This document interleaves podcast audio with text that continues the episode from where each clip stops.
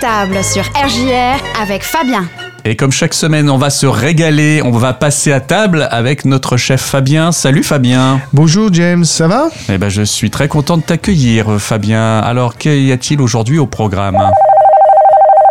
Ah, Attends deux secondes, euh, James. Halloween? Il citrouille Voilà. que je la fasse, cette blague m'a été donnée, m'a été filée par Julien. Alors, euh, que je la fasse, honneur à Julien. Ok.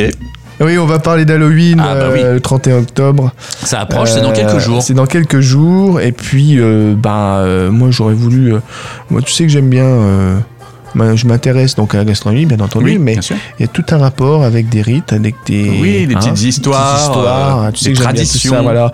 Alors, bon, je vais rappeler quand même que la fête euh, d'Halloween donc euh, tient son nom donc euh, d'une fête celtique au départ, hein, Mm. la fête celtique de Samin. Donc, on célébrant la fin de l'année, donc celte. Donc ça, c'est au départ et à l'entrée dans la nouvelle année. Euh, durant cette nuit de transition, les Celtes pensaient que la frontière entre le monde des morts et celui des vivants était ouverte et que les esprits des morts venaient leur rendre visite. Ça te fait peur, James? Bah, c'est un petit Ça commence à te faire peur. C'est un Attends. petit côté effrayant. Attends la suite. Au 9e siècle, donc l'Église catholique a introduit les- la célébration donc des morts de la Toussaint le Mm, 1er mm, novembre. Hein, ça tu Alors est-ce qu'une co- euh, coïncidence ou pas? Cette fête, euh, donc on la connaît surtout euh, d'Irlande. hein. Oui, tout à fait. ouais, Et puis Ah. d'Amérique aussi. Alors, alors, je vais t'expliquer ce que c'est intéressant. Euh, c'est suite donc euh, parce que les Irlandais, suite à la grande famine, hein, donc euh, entre 1845 et 1851, donc ils ont migré Mhm. euh, avec aussi certains Écossais euh, vers le Nouveau Monde. Et donc les migrants donc ont apporté avec leurs traditions, leurs traditions, donc euh, euh, leurs contes et légendes, euh, dont la fête d'Halloween. hein. Donc c'est devenu aux États-Unis une fête commémorée euh, comme il se doit euh, au milieu du 19e siècle. Et ensuite euh, donc ça a pris l'ampleur que ça que tu connais. Mm. hein. Euh, et mais en France, figure-toi qu'il y avait deux traditions populaires qui existaient depuis bien longtemps. Alors tout d'abord, dans le Finistère, entre le 15e et le 20e siècle, on creusait des têtes de betteraves. Eh oui, des Ah têtes ouais de betteraves, eh Ah oui, ouais. eh oui, euh, qui étaient disposées, euh, donc on mettait pareil une bougie. Donc hein, pas des citrouilles, mais des betteraves. Des betteraves. Ah hein. ouais. Donc ça, c'était euh, au 15e, 20e siècle. Ah bah disons, j'apprends un truc aujourd'hui. Ah oui, et en Lorraine également. Alors, je vais pas te dire le mot en allemand parce que c'est très très dur Mm. à, à- à prononcer, mais pareil, c'était la nuit des betteraves grimaçantes. C'est une tradition donc fêtée à la veille de la Toussaint, selon laquelle les enfants sculptent des têtes faisant des grimaces dans des betteraves. Mhm. Donc, euh, euh, donc tu vois. Donc il y a quand même un rapport très fort. toujours avec la gastronomie. Tu vas voir. Ok. Et, et donc, avant la citrouille, même je vais te dire, hein, là, en Irlande, on, on creusait des navets et on mettait une bougie dans le navet. Hmm. Et c'est qu'après donc avoir migré aux États-Unis que euh, les migrants ont découvert donc la citrouille, Mhm. donc qui était plus facile à cultiver, plus facile à creuser. Mhm. hein. et, et donc c'est comme ça qui est né donc euh, le jack o' lanterne. Ouais. Tu connais le jack o' lanterne Oui, oui, bien sûr. euh, le Jack O'Lantern, donc c'était un ivrogne paresseux, avare, méchant, égocentrique, donc rien que ça, Mm. qui aurait été fié le diable à sa mort, ni le paradis, ni l'enfer ne voulant l'accueillir, il aurait été condamné à errer éternellement dans l'obscurité en s'éclairant d'une bougie plantée dans un navet. Alors ça, le navet c'était avant, maintenant on fait des citrouilles. Il réapparaît chaque année le jour d'Halloween, jour de sa mort. Hmm. T'as peur là, euh, James Bah, je suis pas bien. T'as des frissons. Ah, je suis pas bien. Je vois les, les- la sueur froide qui commence à, à, à couler, euh, Mm. la, la sueur. Alors beaucoup de mets colorés, donc maintenant, hein, orange à base ou en forme de citrouille, Ouais. hein, qu'on peut retrouver sur les tables Halloween. Bah, c'est beaucoup. ouais. Le orange, le noir, enfin voilà, ce sont les, couleurs principales utilisées pour cette fête. Tout à fait. Des produits plus inventifs les uns que les autres, des plus effrayants, les doigts de sorcière. Mm. Les cupcakes cervelle, j'en ai déjà fait, c'est- c'est c'est- c'est nouveau, mais avec la confiture. Euh, les pizzas araignées, les bananes fantômes, Ah ouais. Tout ça, ça, ça amuse et ça fait peur. C'est des recettes qu'on trouve assez facilement sur internet. Tout à fait, tout Ouais. à fait. Oui, ça, je j'ai rien inventé. Là, c'est vraiment euh, la créativité de chacun Mm. euh, et qui peut donc, c'est vrai, l'occasion d'être créatif, l'occasion de faire peut-être aussi goûter de nouvelles saveurs, hein, comme Mhm. la citrouille, comme le potimarron, que les enfants bah, n'ont peut-être pas l'habitude de manger. Donc, ça peut être aussi une forme d'amener le légume euh, à la consommation des, des- des pe- des Ouais. petits enfants. En Ouais. plus, légumes de saison, Tout à fait. La voilà. citrouille. Donc euh, souvent ça finit en soupe, ça finit en gratin, ça finit en pas mal de choses Bah, comme écoute, ça. Bien entendu. hein, donc la citrouille fait partie de la famille des courges, je le rappelle. Mm. hein, euh, avec le potiron, le potimarron, la butternut, euh, la courge spaghetti, Ouais, la bon. courgette, la courgette ronde et les coloquintes. Alors ça Mm. c'est plus pour la déco. Faut attention parce que le coloquinte, il y en a, il y en a qui, qui se consomment, mais euh, il y en a souvent, euh, plus souvent des toxiques à, à- à- à ingérer.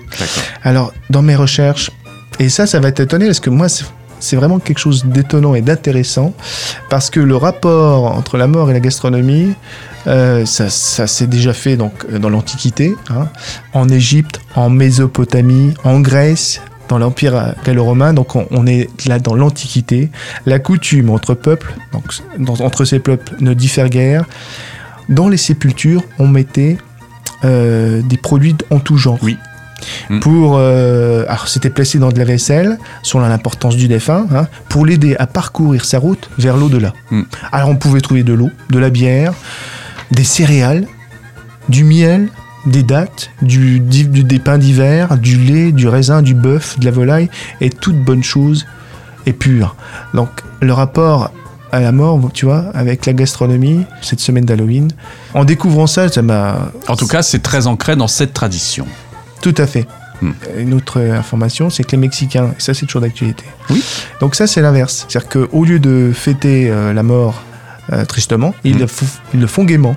Hmm. Et ils préparent euh, les, les plats préparés des défunts.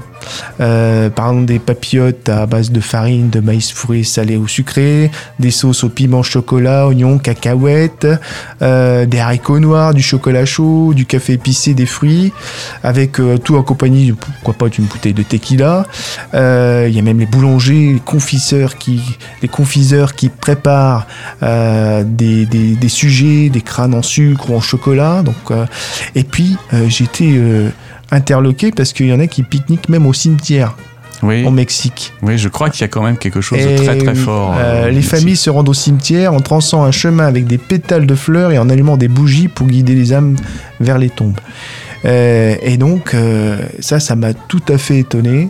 Euh, c'est des traditions vraiment qui sont à l'inverse peut-être hein, de notre Toussaint à nous, euh, qui, bah, qui honorent les morts, mais peut-être plus tristement. Et là, ils le font avec gaieté, avec le partage, et puis avec euh, de bons mets préparés euh, pour l'occasion. D'ailleurs, on retrouve cette ambiance euh, mexicaine dans le film Coco de Disney Pixar.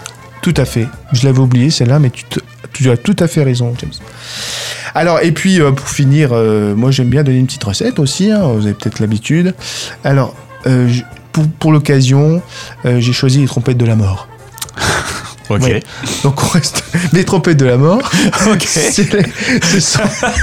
cette- Oui, mais là, je sais En que. plus, là- c'est de cette saison aussi. alors cette saison, elles ne sont pas appelées les trompettes de la mort par, par, par hasard, parce que c'est vraiment la période, la meilleure période pour cueillir ces champignons, hein, Mm. parce que les trompettes de la mort, ce sont des champignons, donc qui mesurent entre 3 et 12 cm de hauteur, qui ressemblent, donc sa forme est tubulaire, elle ressemble à une trompette, elle est entièrement creuse, sa couche externe est souvent plus claire que sa couche interne, elle varie du gris au brun, son odeur est fruitée, fumée, et rappelle un peu l'odeur de la girole. Alors je vais vous donner une petite recette Mhm. euh, avec ses trompettes de la mort, euh, avec de la courge butternut et du potimarron. On est parti. Mhm. Donc un crumble. On va faire un crumble. Un déjà. crumble. Ouais, un crumble. Euh, on fait un crumble avec 50 g de farine, 50 g de beurre salé et 70 g de parmesan râpé. Mhm. Donc ça, on émiette, on, on- on- comment dire, on sable entre les mains Mhm. hein, euh, le beurre et la farine. On rajoute au dernier moment le, pa- le parmesan.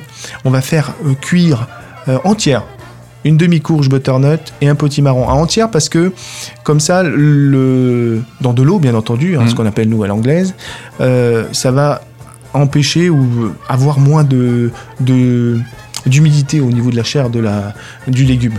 hein. Alors Mhm. nous on a deux techniques pour faire la butternut, soit on la cuit à l'eau et on la fait sécher au four et on peut aussi la cuire en entier comme ça. Alors ça va mettre un peu plus longtemps, ça va mettre 20 minutes, mais c'est aussi une bonne manière pour avoir un- un- une chair avec moins de euh, moins d'eau dans, dans, la- dans- dans la chair. hein. D'accord. Ensuite, donc, on va peler et pépiner donc ces, ces butternuts et ces potimarrons. On va faire suer une échalote, un bel oignon dans de l'huile d'olive. Euh, on va rajouter donc les chairs. On va Mhm. faire comme une purée, si tu Mhm. veux. hein. On va rajouter 200 g de trompette de la mort, et puis euh, sel, poivre, une euh, pincée de piment d'Espelette. Donc on met tout ça dans un plat. Par-dessus, on met notre crumble. Et puis euh, à table, j'ai envie de dire James.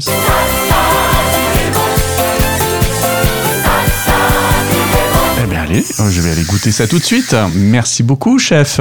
Merci James.